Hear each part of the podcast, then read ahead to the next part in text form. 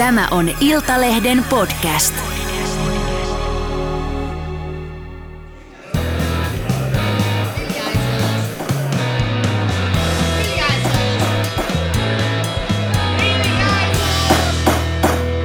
Politiikan puskaradio.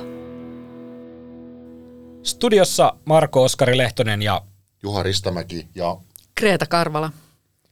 Oikein, oikein, oikein, oikein ja miljoona kertaa oikein hyvää perjantaita, rakkaat Politiikan puskaradion kuuntelijat.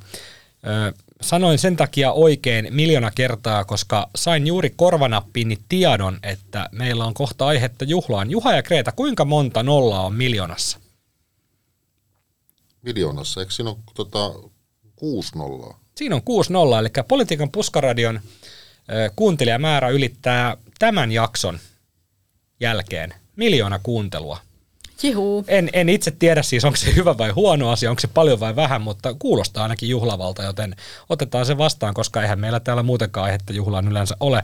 Ö, nostetaan sen verran panoksia pöytään, että seuraava tavoite on sitten miljardikuuntelua. Et siinä on sitten käsittääkseni 9 nolla ja siihen menee sitten vähän, vähän pidempään, mutta ei, ei lätistä tämän enempää. Meillä on oikeastakin asiaa tällä viikolla, eli tuota, Entinen pääministeri Sanna Marin ilmoitti torstaina pyytävänsä eroa kansanedustajan tehtävästä ja siirtyvänsä mitä pikimmiten äh, Tony Blair-instituutin strategiseksi neuvonantajaksi. Äh, No, tämä Marinin ilmoitus ei tietenkään tullut kenellekään politiikkaa seuraavalle yllätyksenä. Niin vähän Marinia on eduskuntavaalien jälkeen napostellut, kuten nuoriso sanoo, tämä kotimaan politiikka. Viimeinen sinetti nähtiin tiistaina eduskunnassa, kun Marin saapui syysistuntokauden ensimmäiseen täysistuntoon valkoisessa olkapään ja itse asiassa koko olkavarren paljastavassa puserossa. Lähettikö Marin tällä asuvalinnallaan viestin? Kuunnelkaa vähän, mitä valkoisesta väristä sanotaan. Värien psykologiassa valkoinen symboloi viattomuutta ja puhtautta. Se edustaa alkuja, tahtoo aloittaa jotain uutta. Valkoinen tuo avoimuutta ja rehellisyyttä, kuten myös rauhaa, parannusta ja tyyneyttä. Valkoinen on usein liitetty täydellisyyteen. Eikö tämä nyt ole ihan niin kuin selvä kuin Black Kreta? Marin pukeutui tähän valkoiseen asuun. Se oli viesti, että mä lähden täältä menee. Joo, toi sun värianalyysi oli, oli kyllä niin kuin äh, huikea. Että Ot, otin sen googlaamalla ja ensimmäinen osuma Wikipediasta tai jostain, mistä sen olikaan. Eli tota, en ota kredittiä siitä, mutta tota, otanpa kuitenkin. Mitä sä oot Juha mieltä? Oliko tämä valkoinen kohuasu? Oliko se viesti? Nyt kun me mietitään tälle perjantaina, niin siltähän se vähän vaikuttaa. No voi olla, että se, tai totta kai se oli viesti, mutta en, en tiedä mistä asiasta se oli viesti. Sinänsä Marinin pukeutuminen ei ole kiinnostanut minua pätkääkään, eikä kiinnosta tästä päivästä eteenpäinkään, vaikka hän pukeutuisi mustaan säkkiin. Mutta tota, niin, joka tapauksessa sehän on sitä johdonmukaista tätä hänen instituution ravisteluaan, tai ainakin mitä hän on myöhemmin selittänyt kaikkien näiden kohujen jälkeen, että kun ne ovat paljastuneet, niin ne ovatkin olleet niin kuin tarkoituksellista instituution ravistelua. Ja ehkä tämä liittyy siihen samaan, samaan niin kuin genreen, että hän, hän on tietysti ollut jo pitkään niin kuin kaikkien asioiden yläpuolella, puolueensa yläpuolella, hallituksensa yläpuolella, Suomen yläpuolella. Että tämä on ihan niin kuin johdonmukaista. Siis viittaako hänen niin kuin, useisiin virkamatkoihin, hän on lentänyt Suomen yläpuolella? Kyllä, muun muassa sitä, ja hän on siis henkisesti ollut kaikkien tämmöisten asioiden yläpuolella, joten tämä on ihan niin kuin... Eli joh- tähti. Eli tähti. Hän on ollut, ja niin kuin tavallaan niin kuin esimerkiksi siellä Demaretten puoluekouksessa, niin missä Marko Oskari, sinäkin olit paikalla, niin kyllä siellä tota, niin, niin kuitenkin eräät demarit niin kuin vähän piikikkäästi kommentoivat sitä, että nyt aika muuttuu, koska tämä niin kuin jumalainen tähtihaamo poistuu heidän keskuudestaan. Perjantaina oli siellä Jyväskylässä muuten Marinilla punainen mekko ja tota, sitten lauantaina sen aikaa kun hän siellä oli, niin sitten oli päällä valkosta.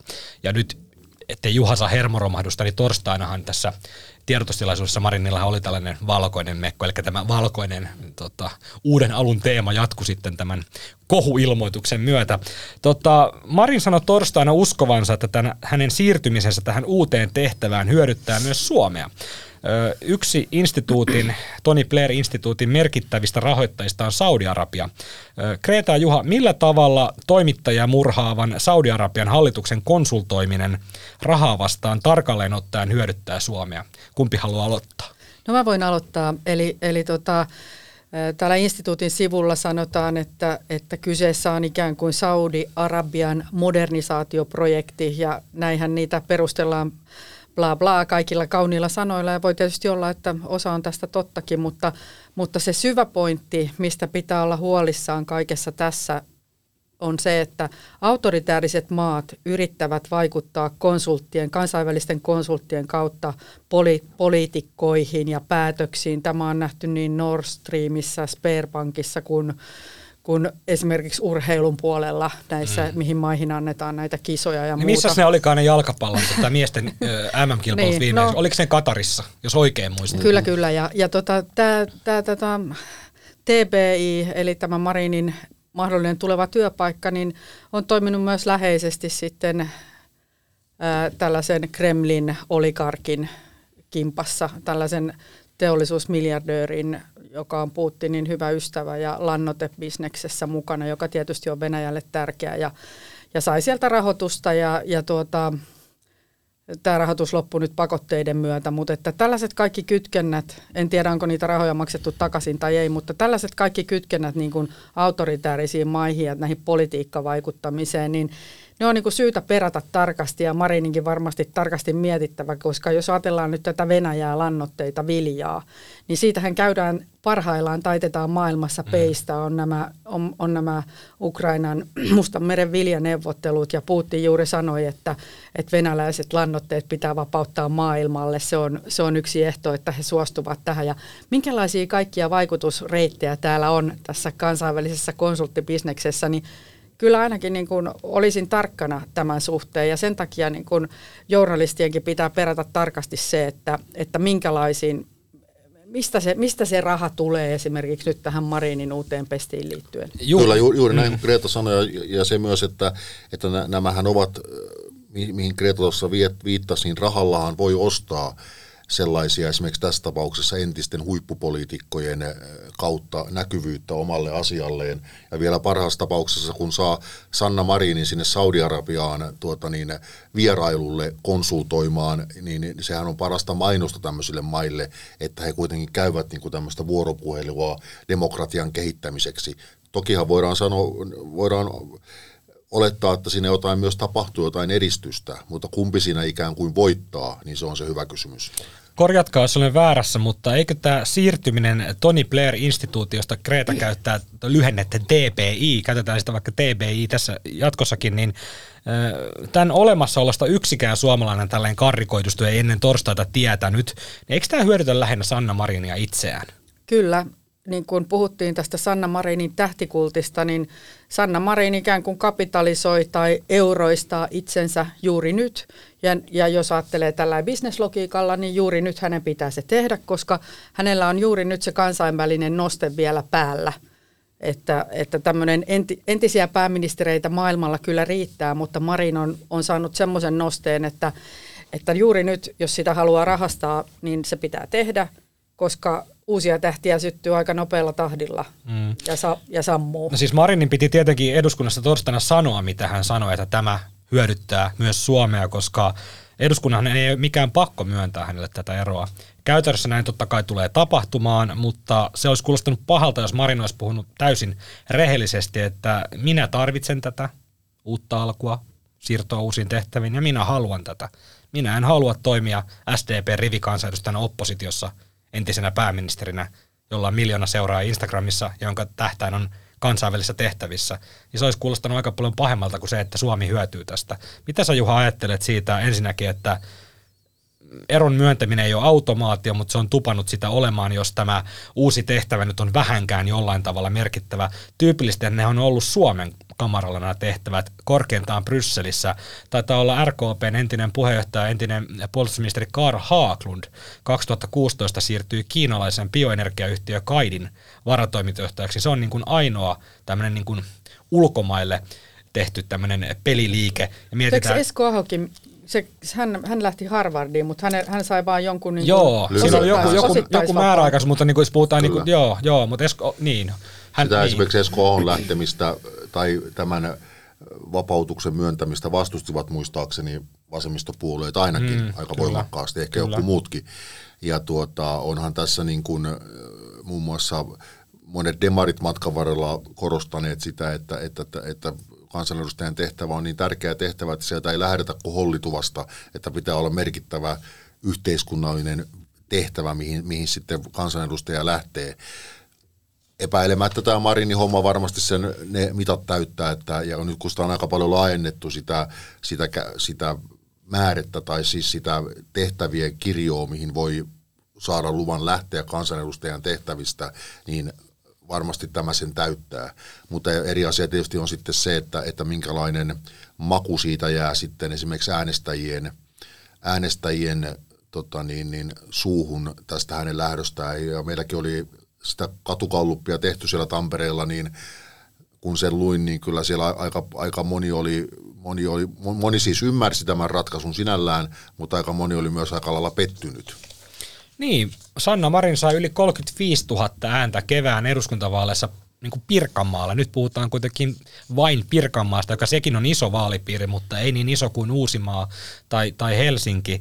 Niin tuota, Marin sanoi vielä vaali-iltana olemansa täysin sitoutunut kansanedustajan työhön, vaikka SDPstä ei tulisi pääministeripuoluetta. Tätäkö sitoutuminen sitten tarkoittaa Sanna Marinin poliittisessa kielessä? Että sitten lähdetään – ensimmäisen mahdollisuuden tullessa mm. etämään. Niin, se on tietysti ymmärrettävää, että, että vaikka tällainen on tullut jo kesän, tai kesän aikana on tullut paljon näitä kyselyjä muualle ja sitten tämä nyt tiivisty tähän TBI-pestiin, niin totta kai hän on miettinyt tätä kesän aikana, mutta julkisuuteen on pakko sanoa, että, että joo, olen sitoutunut, joo, olen sitoutunut, koska muutenhan siitä alkaisi hirveä härdelli ja hän toimi kuitenkin SDPn puheenjohtajana tuohon syyskuun alkuun saakka. Mut, Pak, pakkohan se on noin sanoa. Mutta kansanedustajahan eduskunnassa kansanedustajat ei saa toisiaan syyttää valehtelusta. Se on kirjoittamaton sääntö ja varmaan aika lailla kirjoitettukin, että siellä saa puhua korkeintaan, että joku puhuu muunneltua totuutta, niin puhuuko Sanna Marin muunneltua totuutta vaali-iltana suorassa lähetyksessä sanoessaan, hän on täysin sitoutunut kansanedustajan työn ja pyrkimänsä kansanedustajaksi? Joo, siis totta kai toimittajille saa valehdella, tai siis siihen on totuttu, että toimittajille valehdellaan – ei tietenkään pitäisi näin tehdä, mutta että itsekin olen kesän aikana muutaman kerran Marinilta kysynyt, että, että no mitä nyt aiot tehdä, lähdetkö Eurooppaan? Hän on sanonut, vakuuttanut suoraan silmiin katsoen, että jatkan töitäni rivikansanedustajana. Niin, poli- että, niin, että, niin, että niin. Näin, näinhän se tapahtuu. Mm. En pidä itse sitä arvostettavana, mutta ymmärrän tietysti sen, että hän ei voi olla ikään kuin rampa-ankka SDPn mm. puheenjohtajana. Ja, sehän on pitänyt totta siihen asti, kunnes se enää, tai se on pitänyt paikkansa siihen asti, kun se ei enää pidä. Ja nyt torstaina se, että se ei enää pidä paikkaa. Poliitikot puhuvat niin kuin poliitikot puhuvat. Mm. Mitä tota, nyt sosiaalisessa mediassa väännetään nyt peistä tai kättä tai, tai yritetään kamelin selkää katkaista sillä, että pettikö Marin nämä 35 000 plus äänestäjänsä, niin meillähän täällä politiikan puskareissa on ollut koko ajan selvää, että ei Marin jää neljäksi vuodeksi opposition rivikansanedustajaksi pyörittelemään peukaloita, vaan kyllä hän lähtee – johonkin muualle, kun sellainen mahdollisuus tulee. Mutta tota, oliko tämä selvää näille Marinin 35 000 äänestäjälle, että he itse asiassa nyt äänestää Sanna Marin ja SDPtä ja sitten tilalle nousee 3000 äänen Lotta Hamari? No mun mielestä tässä, tässä on niin sellainen kauneus tässä suomalaisessa yhteiskunnassa yli, ylipäätään, että uskomme siihen, jos joku sanoo, että minä jään tänne teidän riviin, niin minä, minä jään tänne, minä olen rivikansanedustaja ja, ja tota, minkäänlaista indikaatiota siitä ei ollut niin kuin tavallaan kansalaisten suuntaan Marinilta päin, että hän nyt, hän nyt tämän pestin jättäisi, paitsi sitten nyt eilen kun kuultiin tämä ilmoitus, että että tavallaan se on sitä, sitä luottamusta ja mä ymmärrän, että, että jotkut sitten ovat tästä, tästä pettyneitä, vaikka politiikan toimittajat ehkä kyynisemmin suhtautuvat poliitikkojen puheisiin. Me ollaan täällä puskarossa järkyttyneitä ne ainoastaan siitä syystä, että mistä me puhutaan sitten jatkossa, jos, jos Sanna Marin konsultoi tuolla Saudi-Arabian tota, hallitusta. Tiedättekö te, mutta että Saudi-Arabiassakin on hallitus, hallitus mutta tämä tuli mulle, mulle mä jotenkin ajatella, että ei siellä varmaan hallitusta ole, eikö se ole kuningaskunta, mutta siellä on hallitus kuitenkin.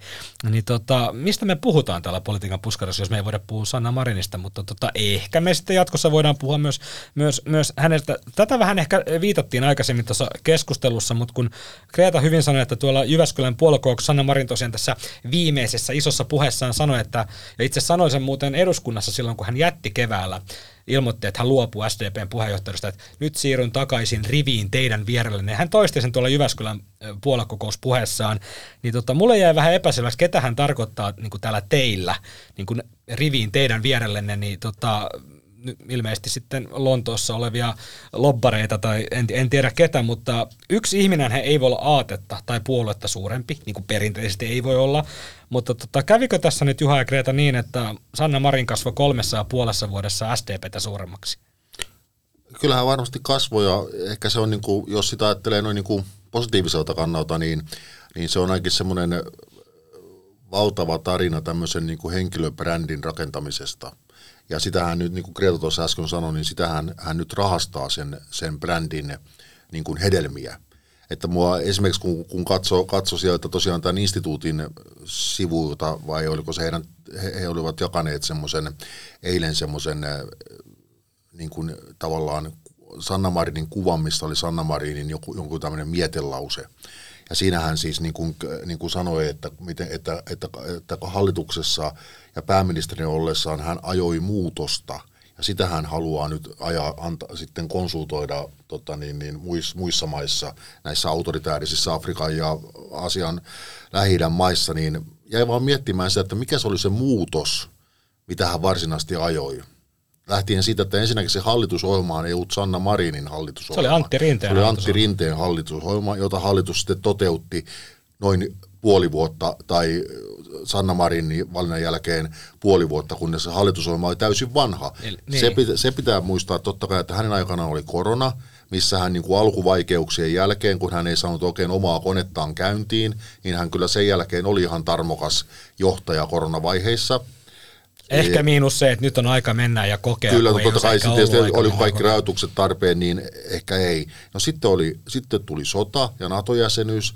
Hän oli juuri sitä ennen sanonut, että hänen, hänen, hänen vahtivuorollaan. Hänen vahtivuorollaan tai virkakaudellaan Suomi ei mene NATOon. Niin mikä, ja, ja sitten velkaa otettiin 40 miljardia. Niin mikä se oli se muutos – mitä hän varsinaisesti aikoo nyt lopata näille, näille autoritaarisille valtioille, että sitä jäin itse vähän miettimään. Greta Lou pikkurilli minuutin pystyssä. Puheenvuoro myönnetty.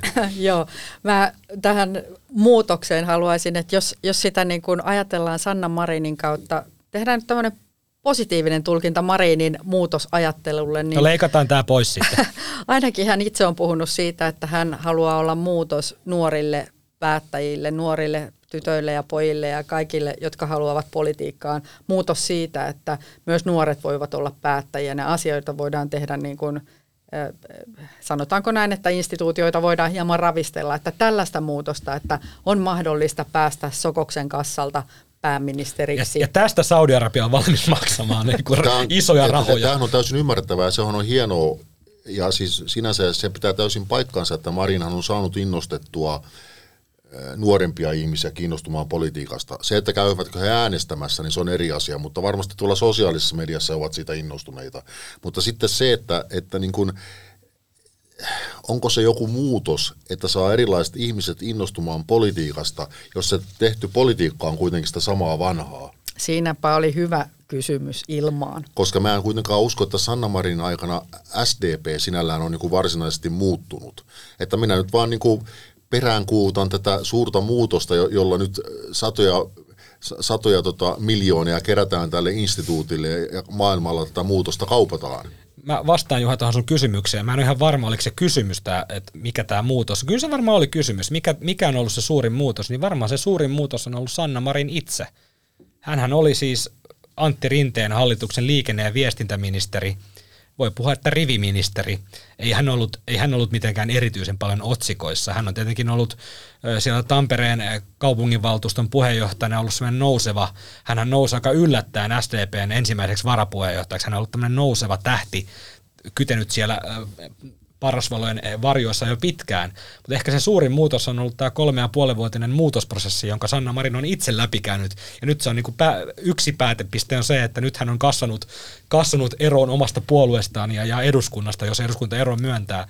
Ihan nopeasti. Kreta! Joo, Joo mä haluan tästä muutoksesta vielä yksi muutos, muutoselementti. Muutosjohtaja. muutoselementti on, kyllä. on Marinissa se, että hän itse edusti silloin, kun Urpilainen kampitettiin pois demareiden puheenjohtaja paikalta, niin hän itse edusti tämmöistä vasemmistolaista laitaa demareissa ja Urpilaista voi taas pitää tällaista Tony Blairmäisenä tällaisena niin kuin vähän oikeisto, oikeistodemarina ja sen takia hänet sitten kampitettiinkin sieltä pois ja nyt se muutos on sitten se, että Marin astuukin Tony Blairin tänne insti- instituutioon, että tässä on tapahtunut Kyllä. ympäri mennään Hyvä, että tullaan. tämän esiin, koska kyllähän tässä on tapahtunut muutos hänessä myös sillä tavalla, että hän nyt hän haluaa tosiaan niin kuin nostaa naisia ja naisjohtajia politiikassa. Itse asiassa silloin Jutta Urpilaista, kun kaadettiin, hän oli ensimmäinen, joka julkisesti halusi kaataa Jutta Urpilaisen. Niin, mutta että helve- sinällään niin, hänessä mutta on he- tapahtunut tällaista Ja Jutta muutosta. Urpilainen oli aika nuorehko nainen siihen Kyllä, aikaan. mutta hän on siis, Niin. tämä, itse asiassa tämä, hän ajoi jo hallituksessa itsensä muutosta. Se, että tämä on tämä, tämä slogani, jolla mennään. Joo, mutta kyllähän te hyvin, Juha Kreta, tiedät, että helvetissä on paikka niille naisille, jotka eivät auta toisia naisia. Mutta kun tämä on politiikkaa, että tavallaan, että sä voit ka- yhtenä päivänä kampittaa ja yhtenä päivänä olla sitten ihan eri mieltä asioista. Pukeutua valkoiseen mutta ja olla viato. Täytyy sanoa, jotta nyt jäisi täysin väärää kuvaa, ehkä siihen vähän tuossa viittasinkin, että, että niin kuin, äh, Sanna Marinin ura pääministerinä, niin se oli, to, siis aikahan oli todella vaikea, että hänelle pitää siis sinänsä antaa kunniaa, että hän kuitenkin niin kuin ryhdikkäästi ja niin kuin romahtamatta vei läpi nämä, nämä vaike, vaikeat, niin kuin, vaikeat vuodet, mutta se, että, että siitä on luotu tämmöinen niin kuin rahastettava Gloria-tarina, niin sitä ihan täysin allekirjoita, mutta, mutta tota, toivon silti hänelle, että hän tienaa sillä paljon sillä rahaa. Että Mihin se- ne verot maksetaan? No varmaan, Ihan- hänhän ihan- ilmoitti, ihan että hän hyvä- pysyy, hyvähän se olisi sillä niin, hänhän pysyy, tota, pysyy Suomen kamaralla, mutta työ on sellainen, että se on paljon matkustelua, niin täytyy nyt sitten verottaa ja ottaa yhteyttä, että miten tämä miten tää verotusratkaisu menee, mutta tota, eh, eiköhän siihenkin joku, joku jä- järkiratkaisu löydy, että, tota, että mahdollisimman vähän veroja Suomeen. Niin siis hänellä, hänellähän on siis niin kuin, hänellä on, hänellä on nyt tosiaan se tämä eh, Tony Blair jupina ja sitten tuota, hän, hän myös niin kuin kauppaa niitä eh, kansainvälisiä puhe, tota niin, niin puhepalveluja. Niin, Tuuli ja Pitkäsen kirjoittamia puheita. Kyllä, niin, niin, niin varmasti, mutta joka tapauksessa. Ja, ja sitten, sitten vielä kaupungilla puhutaan, että hänelle tulisi joku muu, vielä joku kolmas homma. Eli tää Tony Mahdollisesti joku YK tai EU liitännäinen homma, mutta tämä nyt on tämmöinen Joku Naton pääsihteerityyppinen. tota, Mutta Juha, siis sä, sä käytit tästä Tony Blair instituutiosta tästä jupinaa, niin on, onko tämä siis tämmöinen niinku osa-aikapesti? Vähän niin kuin, että 20 tuntia viikossa tyyppinen ratkaisu, niin kuin vähän niin kuin Sokoksen kassalaikoina. No ei kai se nyt tietysti, kun ei- eihän se nyt varmaan mikään niin kuin hiilikaivos ole, että siellä pitää jossain toimistolla istua ja lapioida jotakin jo soraa, että, että, että se, tämmöiset, tämmöiset Tai uraania, tai mitä siellä nyt Ja, lapioidaankaan. ja mehän ei tiedetä, minkälainen Marinin sopimus on, että onko se tämmöinen projektiperusteinen vai mi, miten, se, Niin, kyllä. miten se on. Provi, Että, provikkapalkka.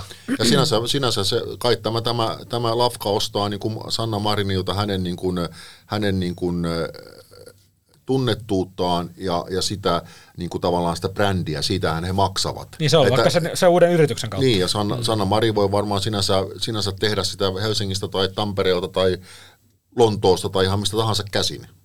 Ihanan tämmöistä raikkaan kaupallista toimintaa. Kyllä, Mut- mut tämä on eikö- eikö eikö niinku- siis niin. tässä kyllä tämä on kieltämättä tämä, niin, niin, sosiaalidemokraattisen organisaation kädenojennus tämmöiselle vaikuttajaviestintäkapitalismille. Mutta jos Sanna Marin tarkoitti, että tämä kyllä hyödyttää varmasti myös Suomen, niin ehkä hän viittasi sillä siihen, että, tota, että, että kyllä verot tullaan maksamaan Suomelle, eli tämän yrityksen kautta hän sitten laskuttaa Mutta hän- se tuntia. sitä, että hän, tämä hyödyttää Suomea sillä tavalla, että hän lähtee pois Suomesta. Niin, Tä- tässä, tässä, on- tässä on niin monta monessa. Ihan Tämä loppuun, oli siis kysymys. jo, johon ei tarvi varmaan vastata. Tota, otetaan tähän loppuun tällainen pikakallup, eli tota, entiset pääministerit on järjestäen saaneet eron eduskunnasta, eli tosiaan Matti Vanhanen sai vapautuksen vuonna 2010, hän siirtyi Perheyritysten liiton toimitusjohtajaksi, kokoomuksen Jyrki Katainen sai vapautuksen vuonna ö, 2014, hän luopui itse silloin pääministerin ja, ja kokoomuksen puheenjohtajan tehtävistä siirtyäkseen EU-komissaariksi. Ö, Samana vuonna 2014 Mari Kiviniemi sai vapautuksen, kun hänet nimettiin OECDn apulaispääsihteeriksi. Kokoomuksen Alexander Stubb sai vapautuksen vuonna 2017, kun hänet nimitettiin Euroopan investointipankin varapääjohtajaksi. Ö, No, Jutta Urpilainen ei ole toiminut pääministerinä, mutta hänkin sai vapautuksen vuonna 2019, kun hän siirtyi EU-komissaariksi, niin tähän joukon jatkoksi Marin sitten tulee, tulee piakkoin liittymään. Juha Kreeta, näettekö te mitään mahdollisuutta, että eduskunnasta löytyisi enemmistö, joka sanoisi, että Sanna, you must, you must stay? Ei, En näe. ei, ei tietenkään mitään mahdollisuutta. Ja, ja se, mitä tästä ei vielä puhuttu, musta on tietysti kiinnostavaa, koska hän, hänellä hän kaikesta, tai ei kaikesta huolimatta, vaan hänellä on valtava suosio edelleen siis sekä sosiaalisessa mediassa, että myös niin kuin oli vaaleissa, ja varmasti ei tämä nyt sillä tavalla hänen tähteään Suomessakaan himmennä niin paljon, etteikö hänellä sitten olisi halutessaan mahdollisuus palata suomalaiseen politiikkaan. Vähän niin kuin Alexander Stupin ta- tapoin, että Stuphan on nyt kuitenkin niin kuin presidenttipelissä aika niin kuin korkealla, korkealla nyt jo kallupeissa, ja tuota, Jutta Urpilainenkin tulee kohta olemaan, mutta ei välttämättä niin korkealla. ei, mutta, mutta siis jos ajattelee, ajattelee esimerkiksi tulevia presidentinvaaleja tai muita, niin kyllähän Sanna Marinin niin kuin pohjakannatus on varmasti sitä luokkaa, että hän voi halutessaan tehdä vielä paluun Suomeen. Hänhän, koro, puoleen. niin, hänhän korosti sitä, että ei poissulle tämmöisiä demokraattisia vaaleja. Hän korosti tätä demokraattisia vaaleja. Niin Aivan niin, Mitä se kyllä, pitää sitten sisällään? Eduskuntavaalit, europarlamenttivaalit, vaalit, kuntavaalit, alue, aluevaltuustovaalit, presidentinvaalit. Se on totta, koska, koska hänen, johdollaan, hän, hänen johdollaan demarit hävisivät eduskuntavaalit, aluevaalit ja kuntavaalit. Et todennäköisesti mikään niistä eivät olleet demokraatteja. Eli onko tässä nyt, onko tässä No, nyt tila- vähän, vähän ne voitti kuitenkin tuolla eduskuntavaaleissa paikkoja. Elikkä Voitti, siis- mutta se eivät siis missään vaaleissa Pääministeri. olleet ykkösiä. Ei, joo, se on totta. Eli siis johtuuko tämä kaikki tämä SDPn puheenjohtajuudesta luopuminen, Su- Suomesta pois lähteminen tai eduskunnasta pois lähteminen, johtuuko tämä kaikki siitä, että Sanna Marin ei halunnut hävitä presidentinvaaleja joko itsellä, no itsehän olisi vaikka voittaa ne, mutta Jutte Urpa, Urpilaisella, niin Sanna Marin ei halunnut ottaa yhtä vaalitappiota enää kontolleen. Mä itse asiassa luulen, että se johtuu vaan siitä, että Suomen kansa on niin tyhmää. Siis Suomi ei ansainnut häntä. Eduskunnassa käytiin keskiviikkona suuri tai pieni rasismikeskustelu. Se tietenkin riippuu siitä, keneltä kysyy. Vasemmistopuolueet olivat sitä mieltä, että tämä keskustelu oli varmasti tärkeä ja suuri, ja sitten perussuomalaiset erityisesti olivat sitä mieltä, että tätä keskustelua olisi varmaan tarvinnut ollenkaan käydä. Juha ja Kreta, mitä tästä keskustelusta jäi niin kuin päällimmäisenä mieleen? Jos pitää tällainen niin kuin äkkiä vastata, niin mikä oli sellainen niin kuin kuva siitä keskustelusta, mikä jäi niin kuin verkkokalvoille? No, mulla ainakin jäi mieleen lähinnä se, että se on, että tämä rasismi, joka on sinänsä va- vakava asia, niin nyt sitä oli tullut, kun sitä oli jauhettu aika pitkään koko kesä oikeastaan tätä asiaa. Nyt se oli muuttunut semmoiseksi yleispoliittiseksi aiheeksi. Tarkoitan sillä sitä, että siellä selvästi näkyy, näkyy nämä eri leirit, eli, eli vasemmisto ja vihreät – pyrkivät nyt kääntämään sen asian niin päin, että, että kun hallitus tekee näitä maahanmuuttopolitiikkaan äh, kiristyksiä, niin se, sekin ilmentää täm- tämmöistä niin kuin rakenteellista rasismia. Ja eli siis koko hallitus itse asiassa on niin kuin rasistinen sen takia, kun se ajaa tämmöisiä maahanmuuttopolitiikan kiristyksiä, jotka väistämättä sinne asettavat turvapaikanhakijat esimerkiksi erilaiseen asemaan kuin Suomen kansalaisuuden omaavat. No sitten on toinen, toinen ääripää on sitten perussuomalaiset, jotka jat, jatkaa sitä omaa retoriikkaansa siitä, että, että nyt ei kohta enää uskalla mistään puhua kuin eskimopuikot ja Afrikan tähdet ja vokekulttuuri ja pälä, pälä, pälä. Ja yrittävät ikään kuin, niin kuin miten sanon, ei sumuttaa ehkä väärä sana, mutta niin jotenkin niin kuin, kääntää sitä keskustelua tai yrittä, yrittävät niin kuin selittää sitä, että, että koko tämä rasismikeskustelu on vaan tämmöinen, niin kuin, se on niin kuin tämmöinen retoriikkakysymys ja tässä niin kuin, tä, että niin kuin käsit, käsitteitä vaan hämärretään eikä sillä ole niin kuin todellista pohjaa. Mm sillä varsinaisella vakavalla asialla. Ja molemmat osapuolet tekevät niin kuin vahvasti politiikkaa. Ja se ainakin mulle jäi niin kuin mieleen tästä, tästä keskustelusta. Juha hyvin, hyvin ton tiivisti ton keskustelun tavallaan ne ikävämmät puolet, mutta jos taas positiivisen kautta mennään, niin oli todella arvokasta, että eduskunnassa keskusteltiin tästä rasismista ja, ja sitten sanotaan ne maltillisimmat puheenvuorot siellä, niin ne oli rakentavia, ne oli tärkeitä. On hyvä, että tästä asiasta vihdoin on näin laajasti Suomessa keskusteltu, on tehty jonkinnäköinen tiedonanto ja tämä asia on ikään kuin, niin kuin politiikan ykkösasia, jonka joksi, joksi se, se niin kuin, sen on syytä Suomessa, olikin syytä Suomessa nousta. Ja sitten tässä keskustelussa tietysti oli koskettavaa se, että siellä oli näitä omakohtaisia tarinoita, tarinoita ja, ja se tuo tavallaan politiikkaa lähemmäksi. Ja ehkä, ehkä niin kuin se, että, että poliitikot keskustelevat tästä, niin tämä koko asia ei ole voinut jäädä keneltäkään suomalaiselta huomaamatta, jolloin ehkä jokainen on joutunut miettimään, että okei, no mitkä ne mun omat ajatukset on. Ja sikäli tää, tästä, tästä voi olla niin kuin hyötyä suomalaiselle yhteiskunnalle laajemmin. Se ongelmahan nyt tässä on se, että niin kuin nämä eri, eri laidat tässä asiassa ei, ei tunnu kohtaavan toisiaan niin kuin millään tavalla. Niin onko se nyt mikään ihme, että esimerkiksi perussuomalaisten leiristä niin ei ihan hirveästi näitä omakohtaisia rasismikokemuksia ole, kun katsoo vaikka sitä eduskuntaryhmän kokoonpanoa onko se mikään ihme? Niin silloin varmaan ne myöskään ne kokemukset, eihän niin kuin mikään asia kosketa itseään, jos ei siitä ole hirveästi omakohtaisia kokemuksia. Niin onko tässä nyt kyse siitä, että perussuomalaiset on niin kuin autuaan kokemattomia niin kuin rasismista? Heillä ei ole tavallaan, se asia ei ole heitä hirveästi koskettanut, niin tavallaan ongelma ei silloin olemassa. No se on hyvä kysymys. Siinä on varmaan niin kuin monenlaisia kerrustumisia siinä asiassa. Olen itse miettinyt sitä, että, että kun siinä tavalla, tavallaan niin kuin ne maahanmuuton kiristykset, mitä esimerkiksi tämä hallitus nyt yrittää ajaa, ne, nehän on aika, aika, aika monethan niistä on niin kuin perussuomalaisten kynästä lähtöisin, ja totta kai koko hallitus allekirjoittaa ne, ja niissä ei ole sinänsä mitään, en näe niissä sinällään mitään suurta moitittavaa.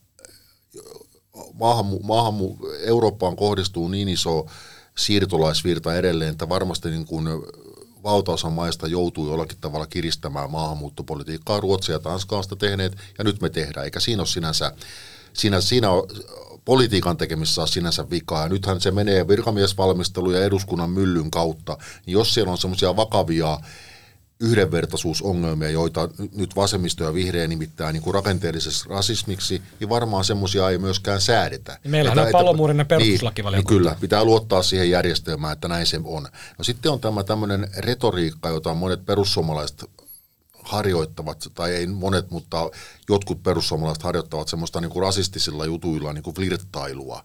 Niin se on sitten erikseen, että se on hyvä kysymys, että ehkä joku yliopistotutkija voi sitä tutkia, että mistä se johtuu, että onko se tavallaan, niin kuin, totta kai se on tapa tehdä politiikkaa, ainakin paikallistasolla, on ollut vähän ehkä korkeammallakin, ehkä se nyt vähän muuttuu, vai mi- miten, onko se niin kuin tavallaan,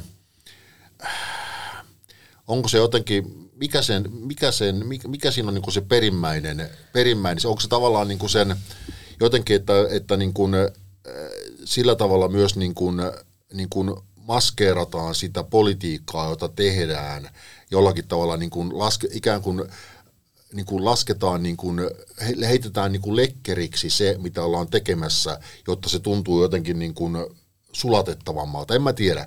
Musta se on, niin kuin, se on erittäin niin kuin monisyinen, monisyinen niin kuin, niin kuin vyyhti, että miksi näin. Mm.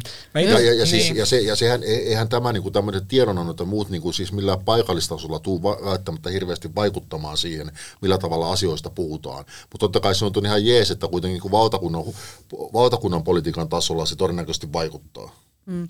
No jo, sehän tutkittukin, että jos ei ole koke, niin kuin henkilökohtaista kokemusta mm. vieraan kulttuurin edustajista tai erinäköisistä ihmisistä, niin totta kai, niin kuin, ei totta kai vaan vaan että siihen liittyy ennakkoluuloja helpommin. Mm. Että tota, en, en tiedä sitten, että onko... Mutta siis niin kuin, mä en tiedä että esimerkiksi jos ajattelee perussuomalaisia kansanedustajia, entisiä kansanedustajia Olli Immosta, Sebastian Tynkkystä, niin he, heidän niin kuin, niin kuin asuinkumppaninsa tai avio, aviokumppaninsa ovat ulkoma, ulkomais, ulkomaisia, ulkoma, ulkomaalaisia, että en mä tiedä, ovatko he niin, eihän perussuomalaiset missään tyhjiössä olla eläneet. Mm. Että totta kai heillä on kokemusta, se on sitten erilaista, onko heillä kokemusta niin kuin henkilökohtaista kokemusta. Sitä tarkoittaa, että heillä ei varmasti niin kuin henkilökohtaista voi olla, olla todennäköisesti jo, mutta heidän kumppanilla toki voi olla. Mutta tota, tämä on ihan hyvä, ihan hyvä pointti, mitä, mitä nostatte esiin, tota, että paljon vaikka omaishoitajista puhutaan, puhutaan tota eduskunnassa, niin yllättäen se varmaan asia rupeaa kiinnostaa poliitikkoakin siinä vaiheessa, kun hän itse – joutuu toimimaan vaikka omaishoitajana tai lähipiirissä on jotain karmaisevia kokemuksia siitä raadollisuudesta, mikä siihen liittyy, niin siinä vaiheessa se asia varmaan tulee lähelle. Ja tämä pätee niin kuin muutenkin varmaan niin kuin elämään, että ne asiat, mitkä tulee liippaa sua henkilökohtaisesti läheltä, ne, ne yllättää rupeaa ollakin vähän painavampia myös politiikassa. Niin tässä se... varmaan voi olla myös sitä, että, tota, että se mikä itseään kosketa, niin, niin ei sitä niin kuin, ei sille hirveästi niin kuin laiteta painoarvoa. Niin ja siis se, se mitä mä ainakin itse ajattelen, että, että toivottavasti perussuomalaiset niin oppii tästä prosessista sen, että, että kyllä tiukkaa maahanmuuttopolitiikkaa voi ajaa käyttämättä rasistista kieltä tai niin kuin syyllistymättä tämmöiseen rasistisiin niin kuin tekoihin ja, Niin perus- ja, ja niin, kielenkäyttöön. niin. Mä en, niin kuin, mä en niin kuin ihan täysin ymmärrä sitä, se, se yhteys on mulle jäänyt niin kuin ihan hämäräksi. Ja mä, mä veikkaan, että, että niin kuin tämä, tämä kehityskulku on ollut monessa maassa, että esimerkiksi Ruotsissa niin kuin Sverigedemokraatterna, niin mun mielestä ne kohut, mitkä heihin aikaisemmin liitettiin tällä tavalla samalla, että oli jotakin rasistisia tö- töräyksiä tai muita, niin ne on vähentyneet. Jo ajattelee jotain Jimmy Åkessonia, niin hänhän on niin kuin hyvin, hyvin niin kuin hovikelpoinen siis niin kuin poliitikkona. Että mm. siis tiukkaa maahanmuuttopolitiikkaa voi ajaa olematta mikään niin kuin rasistinen törppö, sanotaan niin. Kyllä niin kuin pääministeri Petteri Orpolla, niin ky- kyllä hänellä aikamoinen, tota, aikamoinen tota hallituskausi tulee olemaan tämän niin kuin kauhun tasapainon kanssa. Eli nyt kaikki hallituspuolueet on sitoutunut tähän hallituksen rasismin vastaiseen tiedonantoon, mitä ikinä sitten tarkoittaakaan käytännössä, se tullaan näkemään. Mutta kun Orpo piti tuolla esittelypuheenvuoron ennen tätä tiedonantoa ja, ja, ja vakuutti käsi sydämellä ja varmaan raamatullakin, jos sellainen oli, että, että me otetaan tämä vakavasti ja tämä on vakava ongelma tämä rasismi ja kukaan ministeri ei, ei niinku tule enää, enää toistamaan niitä asioita, mitä nyt on julkisuudessa ollut, niin tota, sitten tämän jälkeen niin Ville Rydman, elinkeinoministeri, ministeriä tuossa lähinnä keskittyi räpläämään kännykkää, Perussuomalaiset puhuu tosiaan lautapeleistä ja jäätelöpuikoista, ja tämä eduskuntaryhmän puheenjohtaja Jan- Jani Mäkelän Persuen tota, puheenvuoro, niin olihan sekin aika, aika mielenkiintoista. Ei siinä ihan ollaan paljon puhuttu siitä, että pitäisi katua jotain tai osoittaa katumusta. No sitä ei ollut, mutta ei siinä myöskään hirveästi niin kuin annettu arvoa tälle, tälle salissa käytävälle keskustelulle. No sitten perussuomalaisten Sanna Antikainen äh, ensitöikseen äh, vittuli SDPn uudelle puoluesihteeri Mikkel Näkkälijärvelle sanomalla, että no on hyvä, että tämä kissa nostettiin pöydälle. Ei varmaan tarvitse selittää tätä vitsailua sen enempää. Niin mitä luulette, joutuuko Orpon niin sanottu nollatoleranssi äh, koetukselle ennen joulua vai joulun jälkeen? No varmaan joutuu ennen jouluakin, mutta niin kun, se on tietysti sitten se, että, että tavallaan mua ei ehkä itseä enää niin hirveästi häiritse tämä tämmöinen retorinen heittely, siis tämmöinen Jani Mäkelä-tyylinen retorinen heittely. Sehän on semmoista, semmoista niin kuin, niin kuin Nostin sen itse esiin lähinnä sen, että se on sen Orpon esittelypuheenvuoron jälkeen, niin sitten kun on perussuomalaisten ryhmäpuheenvuoro, niin ne ei ihan niin kuin, miten voisi sanoa, ne ei niin kuin ihan lyönyt kättä yhteen. Ei, ei tietenkään, tietenkään mutta se niinku, äh, miten se nyt, miten, mitä mieltä sä kreetaat siitä, että mun mielestä niinku tavallaan se, se ehkä sen takia niinku pomppaa koko esiin, koska se asia, mistä, mistä tässä puhutaan, on semmoinen niinku ihmisoikeuksiin ja ihmisten, ihmisten niinku perusoikeuksiin liittyvä asia, ja sen takia on ajateltu, että siitä puhutaan aina tietyllä tavalla ja tietyllä niinku hartaudella, ja siihenhän perussuomalaiset eivät selvästikään aio alistua, vaan he aikovat käyttää tätä, he aikovat niinku tavallaan osittain heittää vähän lekkeriksi sitä. Että se on nyt tavallaan myös hallituskumppaneiden siedettävä, tai sitten tämä hallitus lakkaa olemasta. Kyllä, ja siis mitä, mihinkään sellaisiin oikeisiin, oikeisiin niin kuin rasismi-ilmaisuihin ei ole varaa, enkä usko, että sellaisia tullaan kuulemaan ministereiltä tai edes, edes Se olisi nimittäin välittömästi hallituspuolueiden edustajilta, mm. mutta kaiken näköistä tällaista poliittista heittelyä, mitä Juha kuvasi, niin totta kai se tulee, se tulee niin kuin jatkumaan eduskunnassa, joka liittyy maahanmuuttoon tai jengirikollisuuteen tai muuhun. Että, ja, ja sitten kuka tahansa kuulija tai toisen puolen vastapuolen poliittinen tulkitsija, niin voi sanoa, että tämä on rasistista, tämä on rasistista, mutta itse arvioin sitä kyllä sitten politiikkasisältöjen ja tietysti sen kielenkäytön mukaan, mutta että, mm.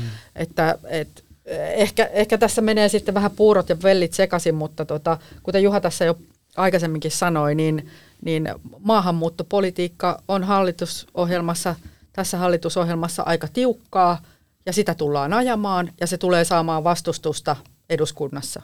Mutta jos tämän keskustelun niin kun seuraus on se, että perussuomalaiset joutuu miettimään hieman enemmän, mitä he sanovat ja, ja mitä he eivät sano, ja joutuvat keskittymään ehkä enemmän siinä politiikan tekomisessa faktoihin, mm. niin eikö tämä ole silloin hyvä asia? Kyllä, ei, ei varmasti tule sellaisia anteeksi nyt, että toistan tämän sanan, mutta tämä on ollut tätä poliittista historiaa, niin vieraslaji tai mm. tämän tyyppisiä ilmaisuja Kyllä. eduskunnassa. Mutta sitten semmoisia tämmöisiä niin kuin tavallaan, mitä esimerkiksi nyt sitten jo tällä viikolla äh, perussuomalaisten Teemu Keskisarja käytti siinä omassa puheessaan. Hän puhui, totta kai se oli tässä historiallisessa kontekstissa, kun hän puhui siitä, että miten suomalaisia on niin kuin rasistisesti kohdeltu historian aikana. Hän, mm. Totta kai hän teki sen ihan tarkoituksella. Siis sehän on myös se tapa, jolla, jolla perussuomalaiset pyrkivät osoittamaan, että sitten niin kuin Toin, näin että, saa sanoa, kun sen laittaa Joo, ja sitten kehyksiin. se, että, että media tekee sitä juttuja, mm. ja sitten puolet kansasta paheksuu sitä, mutta ei todennäköisesti heidän oma kan, ydinkannattajakuntansa, mm. joka ajattelee vaan, että, että tässä on taas niin kuin turha kohu, kontekstista irrotettu lausunto, ja, ja, ja niin kuin tavallaan, että katsokaa nyt, miten nämä, miten nämä niin kuin punavihreät liberaalit ovat koko ajan meidän kimpussa. Mitään ei saa enää kohta sanoa. Mm. Että niin kun, se on tapa tehdä politiikkaa ja se on nyt, se on nyt tässä hallituspohjassa, niin, niin kuin tässä on puhuttu, niin eihän tietenkään tule loppumaan. Se on perussuomalaisten tapa käsitellä tätä asiaa. Tämä lähetys tehdään nyt perjantaina 10 ja 11 välissä, joten emme vielä tiedä, mitä tuossa hallituksen luottamusäänestyksessä käy, mutta hallitus nyt ei tule kaatumaan, se varmaan tiedetään, mutta jos nyt jostain syystä esimerkiksi hallituspuolueen kansanedustajat ovat jumittuneet kehä ykköselle ruuhkaan tai tai oppositio on saanut jostain 25 lisäkansanedustajaa ja onnistuvat kaatamaan hallituksen, niin palaamme tänne studioon ja teemme lisäosan tähän ja tuota, sama pätee myös valtiovarainministeri Riikka Purran ja elinkeinoministeri Ville Ryytmanin luottamusäänestykseen. Jos he eivät saa eduskunnalta luottamusta, niin toimimme samoin ja palaamme studioon tekemään siitäkin sitten erikoisraportti. Mutta Juha ja Kreta, hallitus jatkaa perjantain jälkeen ja Riikka Purra ja Ville Rydman jatkavat perjantain jälkeen. Eikö näin mene? Kyllä. Kyllä joo, ei, ei, ei siinä nyt ole mitään niin kuin näköpiirissä semmoista. Totta kai niin kuin varmasti hallituspuolueessa on Eva Biode varmasti äänestää tyhjää tai vastaan, ja sitten hänelle tulee joku seuraamus, häntä ei kutsuta seuraaville rapuillallisille tai jotain muuta vakavaa. Tai saa yli vaan viisi rapua. Kyllä, ja tota, sitten kokoomuksessa tiety, on, on tietyt henkilöt, jotka kipuilevat Saara, Saara Sofia Sireen ja ja, ja tuota, Aura Salla ja, ja näin poispäin, mutta todennäköisesti äänestävät kuitenkin hallituksen puolesta, näin olettaisin. Ja kommentoivat jälkeen, että oli erittäin henkilöisesti vaikea päätös. Ja, ja Kyllä totta kai, totta kai tämmöisissä asioissa, jotka on tämmöisiä oman tunnon kysymyksiä joka tapauksessa, tai arvokysymyksiä, niin kuin sanotaan, niin, niin, niin kyllähän poliitikko voi varmasti niin kuin hallituspuolueessakin, esimerkiksi kokoomuksessa se, se sallitaan, että, että kansanedustajat voivat etukäteen julkisesti kiukutella siitä, jolla he, jolla he viestittävät omille äänestäjilleen, että katsokaa, olen kuitenkin edelleen se liberaali kokoomuslainen, mutta joudun nyt tässä hallituskoaliitiossa äänestämään tämän puolesta. Ja SDPn tuore puheenjohtaja Antti Lindman tuulettaa eh, pimeässä komerossa vähän nyrkkiä puiden, että jes, hallitus ei kaatunut, minusta ei tulekaan äh, sinipuna hallituksen valtiovarainministeriä Petteri kyllä, Orpon apupoika. Kyllä, koska, koska Lindmanin kotonahan tietysti on olohuoneen seinällä semmoinen tarkasti äh, paalutettu kartta, mikä, mikä päätyy neljän vuoden päästä. Tällainen pilvikartta on, tieni pääministeriksi. Kyllä, missä Antti Lindman kruunataan pääministeriksi. Hänhän joutuisi niin kuin tavallaan, koko suunnitelma menisi uusiksi, jos hallitus ottaisi ja kaatuisi. Ja samahan pätee tietysti keskustaan, koska eihän keskustallakaan mitään... Missään niin nimessä Missään nimessä ole hallitukseen lähdössä nyt. Ehkä sitten, jos perussuomalaisten kannatus esimerkiksi puolittus, niin sitten olisi asia erikseen. Mutta nythän se nähdään, että, että kun tämä hallitus on koko kesä huutanut, että koska päästään oikeisiin töihin. No kohta päästään oikeisiin kohta töihin. Kohta päästään leikkaamaan, leikkaamaan kansalaisilta, sehän tekee sitten Kyllä. höpöä. Että sitten kun AY-liike on niin masinoinut tota niin, työväestöä kadulle ja akitoinut heitä ja sitten tuota, sosiaaliturvan leikkauksia saadaan, saadaan eteenpäin ja sitten kun talous menee vielä taantumaan, niin sitten päästään oikeisiin töihin. Niin eihän Sanni, sit, Sanni Graalaasonen on leikkausministerin päässyt vielä edes tota hommiin kunnolla. Ei, että sitten tavallaan niin kuin, äh, tämä mikä näkyy nyt Kallupissa jonkun verran jo, niin, niin saa nähdä, että kuinka paljon ne, ne suuntaukset siis voimistuu, ja puhun nyt tietysti niin kuin perussuomalaisten kannatuksesta erityisesti, että perussuomalaista on nyt sitä mieltä, että nyt he ovat eri puolue kuin silloin 2015, jolloin edellisen kerran porvarihallitus leikkasi ja perussuomalaisten kannatus lähti syöksyyn, mutta en tiedä, mitä mieltä niin, Joo, mä, mä olen ihan varma, että tätä laskua tullaan vielä näkemään, että, että että tota, Niin ei, on- niin on- on- tämä on- 2015 jossain määrin toistuu. Ja onko se perussuomalaisten niin kuin kannatuksen puolintumisaika, niin on, on puoli hallituskautta perinteisesti ollut? Näin se on ollut. Silloin tuli mieleen kesä 2017, Ja li, liikutuin hieman. liikutuin Jyväskylän puoluekokouksessa, jossa perussuomalaiset valitsivat mainion johto, johtoporukan Jussi halla johdolla, niin, tota, niin silloinhan puolueen kannatus oli siis jotakin 10 prosentin huippeilla, eikö niin? Missä se puoluekokous? Oliko se samassa Se oli Jyväskylässä siellä äh, paviljonkin? paviljongissa, kyllä. Eli tämä sama, missä demarit oli nyt. Kyllä, kyllä. Voiko tämä olla sattumaa? Ei se voi olla sattumaa. Jy- Jyväskylässä on rajallinen määrä puoluekokouspaikkoja. Kyllä, että tota, no siitähän sitten, että loppuhan on sitä historiaa, miten halla johdolla puolueen kannatus nousi muun muassa Oulun äh, raiskausaallon tai raiskaustapausten äh, niin kuin, äh, innoittamina, mutta, mutta silloin se oli todella, to- todella matalalla ja sehän johtui nimenomaan näistä, näistä Sipilän hallituksen pakkolaeista ja näistä kuvioista. Tokihan silloin puhuttiin myös niin kuin Kikyt, kakut ja kukut. Kyllä, olihan silloin se maahanmuuttoaaltokin, mutta tuskin se oli se, niin kuin se päällimmäinen syy, vaan tämä, tämä leikkaaminen.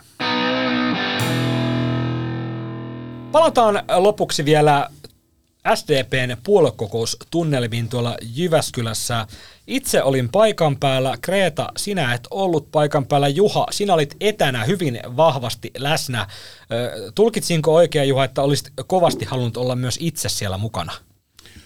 Joo, sehän vaikutti oikein mukavalta, mukavalta siis kokouksesta noin niin kuin uutismielessä, että kun siellä oli tätä, tätä Marinin, Marinin kieltäytymistä pitää, pitää, pitää tiedotustilaisuutta ja sitten tietysti kruuna, kruun, kruununa tämä puoluesihteerivalinta ja niin poispäin, että olisihan se ollut mukava olla, mutta pitää antaa nuoremmille mahdollisuuksia. Joo, tosiaan Kreeta, oot varmaan uutisista seurannut, mitä siellä tapahtui, mutta annetaan pieni tämmöinen tilannekatsaus, raportti, aikalaistodistus, niin sanottu silminnäkijä lausunto Jyväskylästä, eli tuos, tuota, Marin oli sanonut, että hän järjestää kello 14 perjantaina tota, tiedotustilaisuuden ja kello 11 tuli tieto, että Marin ei järjestä tätä tiedotustilaisuutta, mikä oli siis jo kerrottu järjestettävän, niin mehän mentiin aivan, aivan sekaisin tästä kaikesta, että mitä tämä tarkoittaa, mitä tämä ei tarkoita, koska sillä ei annettu mitään syytä. Mutta nyt jälkikäteen voidaan tietenkin pohtia sitä, että voisiko tässä olla, että siellä on viikonloppuna käyty tota Lontoon suuntaan viimeisiä neuvotteluja ja Marin ei halunnut sitten omaa fokusta sekoittaa. Tai voiko olla sitten, että hän pelkäsi, että joku saattaa älytä kysyä, että hei, että tota, oletko siirtymässä Tony Blair-instituuttiin strategiseksi neuvonantajaksi. Kreta, mitä sä ajattelet tästä, että niin kun perinteisesti väistyvä puheenjohtaja on ollut erittäinkin median käytettävissä ja väistynyt niin sanotusti arvokkaasti ja rullannut punaisen maton jatkajalleen ja lähtenyt niin sanotusti niin kuin hyvillä mielin uusiin haasteisiin, mutta nyt ei ehkä parhaallakaan tahdolla voi sanoa, että Marin näin toimi, eli tota, hän väisteli siellä mediaa parhaansa mukaan ja tota, tämä tiedotustilaisuuskin peruttiin, niin tota, itse muistan hyvin, kun tota, sain perjantaina tehtäväksi sitten tarkkailla, että missä vaiheessa Marin sieltä puoluekokoussalista poistui, niin hän kaksi ja puoli tuntia oli siellä paikan päällä poistumatta paikaltaan. Tosi siinä alussa, kun hän piti puheen, niin hän meinasi poistua lavalta ja sitten hän oli jo kävelemässä pois lavalta, nosti sormen pystyyn ja kääntyi, ahaa, meni takaisin hän meinasi unohtaa avata sen puoluekokouksen. Eli sehän on tietenkin puheenjohtajan ehkä yksi tärkeimmistä tehtävistä, että muistaa avata tämä puoluekokous. Mutta tota, sitten hän kaksi ja puoli tuntia oli siellä ja niin kun mä ajattelin, että hän ei koskaan poistu tästä salista, niin mun oli pakko poistua, koska tota oli pakko päästä vessaan. No kävin sitten vessassa siinä aikana. Marin oli poistunut sieltä salista ja jouduimme juosta kuvain kanssa perään ja saimme yhden kommentin hänelle estetty, että miten hän kommentoi tätä puhetta, niin hän käänsi selkänsä ja käveli pois. Sano ulkomaalaiselle toimittajalle, että I don't give interviews. Ja se oli sitten siinä se viikonlopun saldo. Niin mitä sä Kreta tälle äh, kotisohvalta käsin niin ajattelit tästä? No silloin kun tämä tilanne oli niin sanotusti päällä, niin ajattelin, että, että jostain syystä nyt tämä vaikuttaa kyllä todella ylimieliseltä käytökseltä, mutta nyt näin jälkikäteen, kun tiedämme tämän, tämän Marinin peliliikkeen, että hän siirtyy tänne lontoolaisen konsulttitoimistoon, niin juuri nuo, mitä mainitsit, että, että siellä olisi kuitenkin toimittajat kyse, kyse, kysynyt aika monta kysymystä siitä, että no mitä aiot tehdä. Marin olisi joutunut ehkä toistamaan tämän, että, aion Olen jäädä sitoutunut. Olen rivikansanedustajaksi ja muuta, ja, ja sitten se olisi jo näyttänyt kovin pahalta. Se olisi ollut tuoreempi vale. Se olisi, ollut, se olisi, ollut, se olisi näyttänyt pahalta, ja, ja sitten ehkä kuten sanoit, niin joku olisi voinut sit saada vihjeä tästä kansainvälisestä tehtävästäkin, ja, ja tota, sen takia tämä oli niinku näin jälkikäteen ajateltuna niin poliittisesti viisas muuvi, vaikka se näytti sil, siinä hetkessä ylimieliseltä kovinkin. Onko se ihan samaa mieltä vai ymmärrätkö, ymmärrätkö hyvin, miksi Marin teki mitä No, hän teki? joo, tavallaan mä ymmärrän tämän, mistä Kreta puhuu, mutta tietysti kyllä varmasti entinen pääministeri osaa olla vastaamatta kysymyksiin, jos hänellä ei ole tarvetta vastata kysymyksiin, että, että sikäli en ymmärrä. Mä ehkä, näkin, katson, ehkä itse katsoin sitä vähän niin kuin siitä näkövinkkelistä, että, että mun mielestä se mun mielestä se oli niin kuin noloa sen kannalta, että hän on kuitenkin entinen pääministeri ja hän oli vielä viime viikonloppuun asti tuota, myös demareitten puheenjohtaja, niin hän ei, se, että, että mun mielestä sellaisten... sellaisten Hän oli sillä hetkellä vielä. SDPn puheenjohtaja. Niin mun mielestä se, tapahtui. sellaisten instituutio, instituutioita, joita pääministeri ja ison puolueen puheenjohtaja kuitenkin ovat, niin heillä on velvollisuus kertoa asioista. Vaikka, he vielä, vaikka monelle pääministerille on käynyt niin, niin kuin kävi Sanna Marinillekin, että he itse asiassa nousevat ikään kuin he kasvavat suuremmiksi kuin ja rupeavat itse, itse asiassa miettimään niin, että, että tässä minä olen tässä se tärkein, eikä se instituutio, jota edustan. Ja mun mielestä semmoinen niin kuin tietynlainen pöyhkeys, että ei halua vastata kysymyksiin, kun on kuitenkin kansan valitsema ja kansan nostama ja demareitten nostama, niin musta, mä en niin kuin, musta se on vähän niin kuin, miten mä nyt sanoisin kauniisti, se on niin kuin pikkusen outoa. Ja tavallaan niin kuin se ehkä alleviivaa sitä, että hän, hän, hänestä tuli niin iso tähti ja niin iso kansainvälinen tähti, että hän tavallaan ajattelee, että hänen ei enää tarvitse tämmöiseen alistua. Suomalaisethan nöyrää, nöyrää kansaa perinteisesti, niin senhän voi ajatella niinkin, että Marinhan halusi vain, että hän ei halunnut varastaa Antti Lindmanin ukkosta, eli Antti Lindmanin tunderia siellä, mutta Kyllä, sitähän- jo, jo, jotenkin, jotenkin Kyllä. eihän se niin sitten mennyt. Kyllä ju, nä, nä, hyvä Mosko, että nostit tämän esiin. Sitähän hän, hän muun muassa eilen ajatteli, kun hän järjesti tiedotustilaisuuden omasta ulkomaille lähdöstä samaan aikaan, kun valittiin äh, SDPlle uutta, uutta ryhmäjohtajaa, että sillä tavalla hän ajatteli kyllä niin kuin puolueen etua siinäkin. Niin, Kyllä. Sanna Marinhan ei ilmeisesti Tytti Tuppurasta olisi halunnut ryhmäjohtajaksi, vai miten se meni? Ei hän olisi halunnut, hän olisi halunnut, että Krista Kiurusta tulee ryhmäjohtaja, mutta, mutta tietysti Antti Lindman ei halunnut, että Krista Kiurusta, Kiurusta. tulee ryhmäjohtaja. Hän Koska Sanna Marin halusi Krista. Kiurusta. Kyllä. Miten tämä nyt meni? Ja nyt kun Antti Lindman on uusi puheenjohtaja ja Sanna Marin on vanha puheenjohtaja, niin vanha puheenjohtaja ei enää, vaikka onkin kansainvälinen tähti, ei enää määrää, vaan uusi puheenjohtaja määrää. Että niin se on kylmää peliä politiikassa. Puhutaan vähän junttaamisesta, poliittisesta junttaamisesta. Tota, sitä nähtiin tuolla Jyväskylässä sitten jo perjantaina. Antti Lindman oli ehtinyt tunnin kaksi toimia SDPn vastavalittuna puheenjohtajana, kun alkoi hirvittävä junttaaminen siellä. En tiedä järjestystä, mutta hän on marssinut siis puoluesihteeriehdokkaiden näiden neljän ehdokkaan luokse ja ilmoittanut, että kaksi teistä ei kelpaa minulle. Ja sen jälkeen, tai sitä ennen marssinut tuonne vaalivaliokuntaan ja ilmoittanut siellä, että nämä ka- kaksi ehdokasta ei sitten käy mulle. Niin lopputulos oli tietenkin se, että nämä kaksi, eli Matti Niemi ja sitten tota, sanokaas nyt, ettei mene väärin, oliko se nyt tämän Kaisa Vatanen. Kaisa Vatanen, menisin sanoa Katja, mutta Kaisa Vatanen niin ilmoittivat puheensa päätteeksi, että he vetäytyy tästä kisasta, ja syyhän oli tietenkin Antti Lindman. Niin tuota, tätä pidettiin siellä aika, miten nyt sanoa, tökerönä, temppuna ei, ei tietenkään mitenkään niin kuin täysin poikkeuksellista, että näin tapahtuu, mutta se on tyypillisesti tehty ehkä vähän ö, diskreetimmin kuin Antti Lindman sen teki, eli hän hyvin selvästi ilmoitti, että hänelle sitten ei käy nämä ö, 50 prosenttia sosiaalidemokraattien puoluesihteeriehdokkaista, niin Greta, mitä mieltä oot tästä? Lindman kyllä tiesi varmasti mitä tekee, mutta tota, ei, ei tyylipisteitä ei hirveästi tullut. Niin, jos se on aikaisemmin tehty sillä tavalla, tämä uuden puheenjohtajan vaikuttaminen ikään kuin vähän enemmän kulisseissa, niin, niin Lindman nyt sitten syystä tai toisesta Avoimuuden nimissä. halusi näyttää hauista. Että onhan se sitten semmoinen niin kuin tavallaan johtajapaikan ottaminen sellainenkin. Kyllä. Onko se. Al- Alfa Lindman? Niin, no, se, se, Lindman. se, näitä voi tietysti monella tavalla yrittää tehdä. Tulee mieleen, että kyllähän, kyllähän tässä se näiden äh, kahden eli leirin, joiden olemassaolon demarit aina jyrkästi kiistävät, koska... Ei ole mitään Lindmanlaisia Ei tai ole. heinäluomalaisia tai marinilaisia tai kiurulaisia. Kyllä, meillä vaan On vaan. poru, porukka päättää yhdessä. Mutta tota, niin, niin, joka tapauksessa, koska kyllähän niin kuin Ma- Marin, silloin kun Marin oli puheenjohtaja ja pääministeri, niin hän yritti vaihdattaa Lindmanin ryhmäjohtajan paikalta ja siirtää Lindmanin niin kuin kättelemään Mongoliasta tulevia valtuuskuntia eduskunnan puhemiehistöön. Ja Että kaverinsa Ilmari Nurmisen siihen tilalle. Nim- Nimenomaan. Eli kyllähän tätä jatkuvasti on käyty, ja nyt, nyt, oli, nyt oli Lindmanin aika näyttää, että ku- kuka on niin kuin kukkona tunkiolla, ja sitten kun hän oli perjantaina vuolaasti kehunut Sanna Marin ja, ja, ja ihan syystäkin, eikä, eikä siinä mitään, mutta sitten hän, sitten hän Ja antoi se, taulun. sit, niin nimenomaan antoi taulun, ja sen jälkeen niin kuin hän niin kuin ikään kuin lainausmerkeissä teurasti koko marinilaisen porukan suurin piirtein, jota jatkettiin nyt sitten vielä täällä ryhmäjohtajan Se oli muuten hauska se Manuela Poskon maalaama taulu, hiottu helmi, minkä, mikä sitten Marinille paljastettiin siellä tota, puoluekokouslavalla, niin tarinahan kertoo niin, että tota, siinä tuli vähän kiire, kun tota, Lindman oli sitten ilmeisesti maanantaina,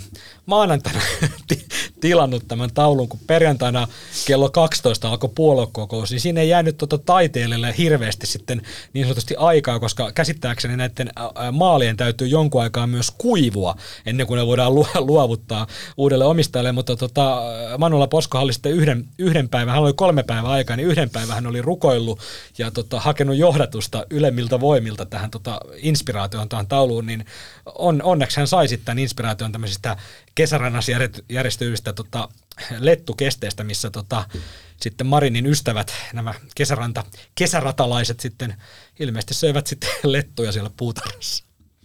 Joo, mutta se, olisi se aina voinut tuolta myös Krista Kiurulta, koska Krista Kiuruhan on myös taiteilija. Tunnettu, Tunnettu tunnettu taite, Mä- Krista Kiuru on pitänyt taidenäyttelyn. digitaiteilija. Mä en, ole- mä en ole niin perehtynyt Ma-. Manuela Poskon ja äh, Krista Kiurun niin kuin tavallaan tähän Sivelin äh, työhön tai tämmöiseen niin kuin taiteeseen, että, et, mutta olisiko siitä Krista, siitä olisi tullut, olisiko tullut vähän niin kuin abstraktiimpi ja semmoinen ehkä semmoisia voimakkaampia, voimakkaampia värinkäyttöjä. En, en tiedä. Joo. Juha, sä tunnet varmaan paremmin Krista Kiurun tota, kädenjäljen. Äh, Kyllä, äh, ehkä siinä olisi ollut semmoisia niin reippaampia sivel, siveltimen vetoja, niin kuin sanotaan. Onko sinulla Krista Kiurun maalaus olohuoneessa? Ei vielä ole, mutta olen kyllä... Joulupukilta sitä toivonut. Joskus, jos joskus saisin kunnon palkkaa, niin voisin nostaa sellaisen teoksen. Ö, SDPn puoluekokous oli, oli politiikan puskaradion niin kuin mittapuilla erittäin onnistunut. Saimme taltioitua kännykkävideolle Antti Lindmanin aika väkivaltaisen tulkinnan Kääriän cha cha kappaleesta. Juha, kun näit sen silloin lä- lähes puolen aikaa tota, lauantaina, niin tota, mikä oli ensimmäinen ajatus, kun katsoit tämän kolmeminuuttisen tulkinnan tästä Euroviisukappaleesta? Kieltämättä se oli yllättävän hyvä esitys, siis siinä mielessä että hän niin tavallaan jotenkin pystyi, niin kuin, siinä ei tullut semmoista niin kuin voimakasta tota niin, niin, myötähäpeän tunnetta niin kuin usein tulee. Siis hänelle vai sinulle? Siis minulle ei tullut, kun, kun, kun näkee tämmöisiä niin kuin ihmisiä, jotka eivät ole mitään laulajia, niin, niin, mutta toisaalta en mä tiedä, lauletaanko siinä kappaleessa oikeasti, että ehkä se sen takia juuri onnistuikin. Mutta oli se ihan kyllä raivoisa esitys. Mulle, mulle mm. tota, tuli tunnelma, että, siis, että jopa pelästyin. Että se oli aivan Se oli oikeasti tulkinta. aika päällekkäyvä tulkinta, mutta tota, Ja oli vähän sen näköistä, että voi olla, että housut repeä, oli, oliko vähän liian tiukat housut tuommoiseen esitykseen? se voi olla, että, että, että oli tai voi olla, että ei ollut. Tota, ei tässä kaikki. On, onnistumisia oli mo- monella, monellakin rintamalla. Laaja, Mutta niistä ei kaikista voi puhua tässä ohjelmassa. ei voi puhua, mutta onnistuttiin kuitenkin sitten tota, semmoinen kaksimetrinen pahviantti tota, hankkimaan tänne politiikan ja talouden toimitukseen. Ja olemme käynnistäneet tämmöisen kampanjan, eli yritämme hankkia kaikista merkittävistä suomalaispolitikoista niin tämmöisen eh, jonkinlaisen muistoesineen tänne toimitukseen. Niin nyt meillä on kaksimetrinen pahvi Antti Lindman tuolla ja se, sehän oli dramaattinen tarjouskilpailu, kun meillä oli myös vastaehdokas, tämmöinen vantaalainen demari oli kuulemma hankkimassa sitä makuuhuoneeseensa. Tarina ei kerro, että minkä takia just ma- makuuhuoneeseen, mutta joka tapauksessa, niin tämä oli huvittavaa, kun sitten pitkien neuvottelujen jälkeen sitten lauantai-iltana siinä vähän ennen tätä chatsatsaa vetoa, niin tota, saatiin kauppa maaliin ja, ja politiikan puskaradio onnistui voittamaan tämän tarjouskilpailun tästä Antti Lindmanin pahviversiosta ja kun sitä sitten sunnuntaina menin hakemaan sieltä messualueelta, niin otin sen kainalolla lähdin kävelemään, kävelemään sitten pois sieltä paviljongista, niin siinä tupakkipaikalla, niin siinä sattui olemaan tupakilla tämä kyseinen van- vantaalainen vastaehdokas, joka oli siis luullut saavansa tämän Pahvi Lindmanin, ja siinä sitten otettiin kaverikuvaa ja tota, Ihme, että se ei repeytynyt siinä painiessa. Joo, ei, kyllä se sujui hyvin, mutta ei tässä vielä kaikki. Kun kannoin sitä autoa, niin arvatkaa, kuka oli viereisessä parkkiruudussa. Kaija Sturmbom, eli Antti Lindmanin vaimo, niin tota, siinä oli vähän ehkä hieman naurussa pitelemistä, kun olin hänen mie- miestään, en siis oikeasti, mutta hänen miehensä pahviversio sullomassa takakonttiin, ja kysyin sitten Kaija Sturmbomilta siinä, että tota, että tota, olisiko tälle ollut käyttöä. Sanoin, että, että mun mielestä hän sanoi jotain niin, että kyllä linnun pelättimillä olisi pihalla ollut käyttöä, kun lintuja on niin paljon siellä. Mutta mulle jäi vähän e- epäselväksi, että onko hänellä siellä jo Pahvi Lindman pihalla vai tota, onko oikea Lindman sitten pihalla seisomassa. Oikea Pahvi Lindman. Niin, li, linnun pelättimenä, mutta ei, ei siinä mitään.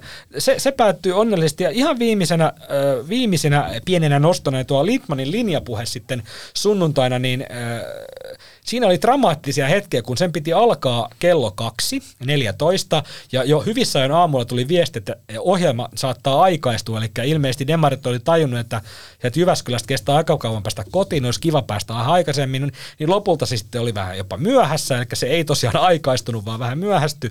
Ja tämä pieni myöhästyminen johtui siitä, että se Litmanin linjapuhe, se valmistui ihan siinä, tiedätkö, just siinä kahdelta, tasan kahdelta, ihan viime tipassa, ja ne ei saanut printattua sitä ulos, eli se oli kato jossain jollain korpulla tai millä Lerpulla. ler, lerpulla, lörpöllä, niin ne ei saanut printattua sitä Lindmanille sinne lavalle, niin Mikkel Näkkäljärvi joutui, joutui nousemaan pitämään extemporeen puheen, varmaan 6-7 minuuttia, niin hän puhuu Ukrainan sodasta ja, Aha. ja keräs Jutta Urpilaiselle kannat, kannatusta. Menkää sinne verkkosivulle täyttämään, siis Juttahan ei ole vielä virallisesti edes ehdokkaana, niin siellä kerättiin, ja se oli, se oli jotenkin vähän vaivannuttavaa, koska tota, hän joutui siis tappamaan Yhdessä aikaa. vedettiin kissanpolkkaa ja Joo, hän, hän joutui tappamaan aikaa siellä lavalla, mutta hei, loppu hyvin kaikki hyvin. Lindman piti, piti puheensa ja, ja kaikki pääsi lopulta kotiin sieltä, niin kaiken kaikkiaan... Mä se- haluaisin, mä haluaisin Joo. jakaa, jakaa vielä teidän kanssa tämän, koska itsekin innostuin tästä niistä pahviantin hankinnasta niin paljon, että laitoin sitten lauantaina 18.29, kun tämä neuvonpito tästä pahviantista oli kiivaimmillaan. Niin Tämä oli siis tunteja kestänyt prosessi. Kyllä nimenomaan, niin, niin, niin laitoin siis oikealle Antti Lindmanille viestin, että terve, onnea valinnasta. Sitten tärkeä asia. Meille oli jo luvattu kolmella ananaslonkerolla sinun kaksimetrinen pahvikuvasi, mutta sinä olet ilmeisesti myynyt se jollekulle muulle. Miten tämä tilanne voidaan korjata? Ja hän vastasi, selvitetään ja nauruhymiö. Joo. Ja kyllä tässä niin kuin kaikki, kaikki yritettiin, että saatiin pahviantti kotiin. Joo, ja kerrotaan nyt politiikan puskaroiden kuuntelijoille kaita. Nyt voi kertoa, että tosiaan hinta oli kolme ananaslonkeroa. Ne ei menneet Antti Lindmanille, vaan, vaan määrittelemättömille tahoille. Ja, tota sen, ja sitten eh, kyllähän niin kuin demarit, kyllähän nyt on niin kuin lypsämisen osaa, jos junttaamisenkin, niin siihen päälle vielä kaksi vitsiä eh, politiikan puskaradioon, ja, ja niistä tänään kuullaan sitten toinen. Seuraavaksi viikon vitsi. Huumorimusiikkiduo Batman ja Rydman oli palkattu eduskunnan pikkujoulujen pääesiintyjäksi, mutta he eivät jostain syystä päässeetkään paikalle. Kanslian juhlatoimikunta etsi korvaavaa esiintyjää kissojen ja koirien kanssa, mutta kaikki varteen otettavat nimet oli puukattu jo kauan aikaa sitten. Aika alkoi käydä vähin, kunnes eräällä kanslian työntekijällä välähti. Hei, kutsutaan paikalle Lindman ja Rydman. Se oli jopa tällä kertaa ihan hauska. Poikkeuksellisesti.